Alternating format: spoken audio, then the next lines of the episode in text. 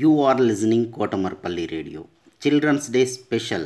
Storytelling and poems reciting competition in English, Hindi and Telugu is being organized by National Council for Teacher Scientists, NCTS India, Lokmark Foundation, ELTA Warangal Urban and Kotamarpalli Radio. For students, 3rd class to 10th class, any student in India can participate. Last date 8th November 2020.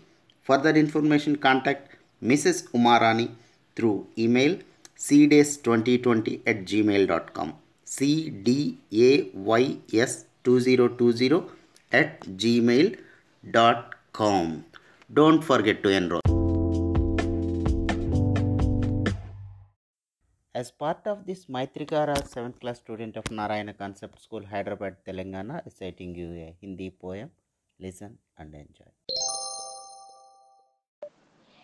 Nan hi. काले काले बादल की हम नन्ही नन्ही बूंदे है।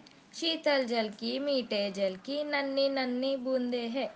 बादल के पंखों पर बैठ, आसमान से उतर कर आती। रिमझिम छम छम मीठा गाकर, झूम झूम कर जल बरसाती।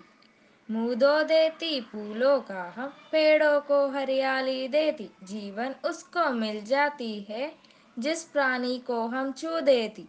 छोटे है पर काम बड़े है, बूंद बूंद से सागर भरती।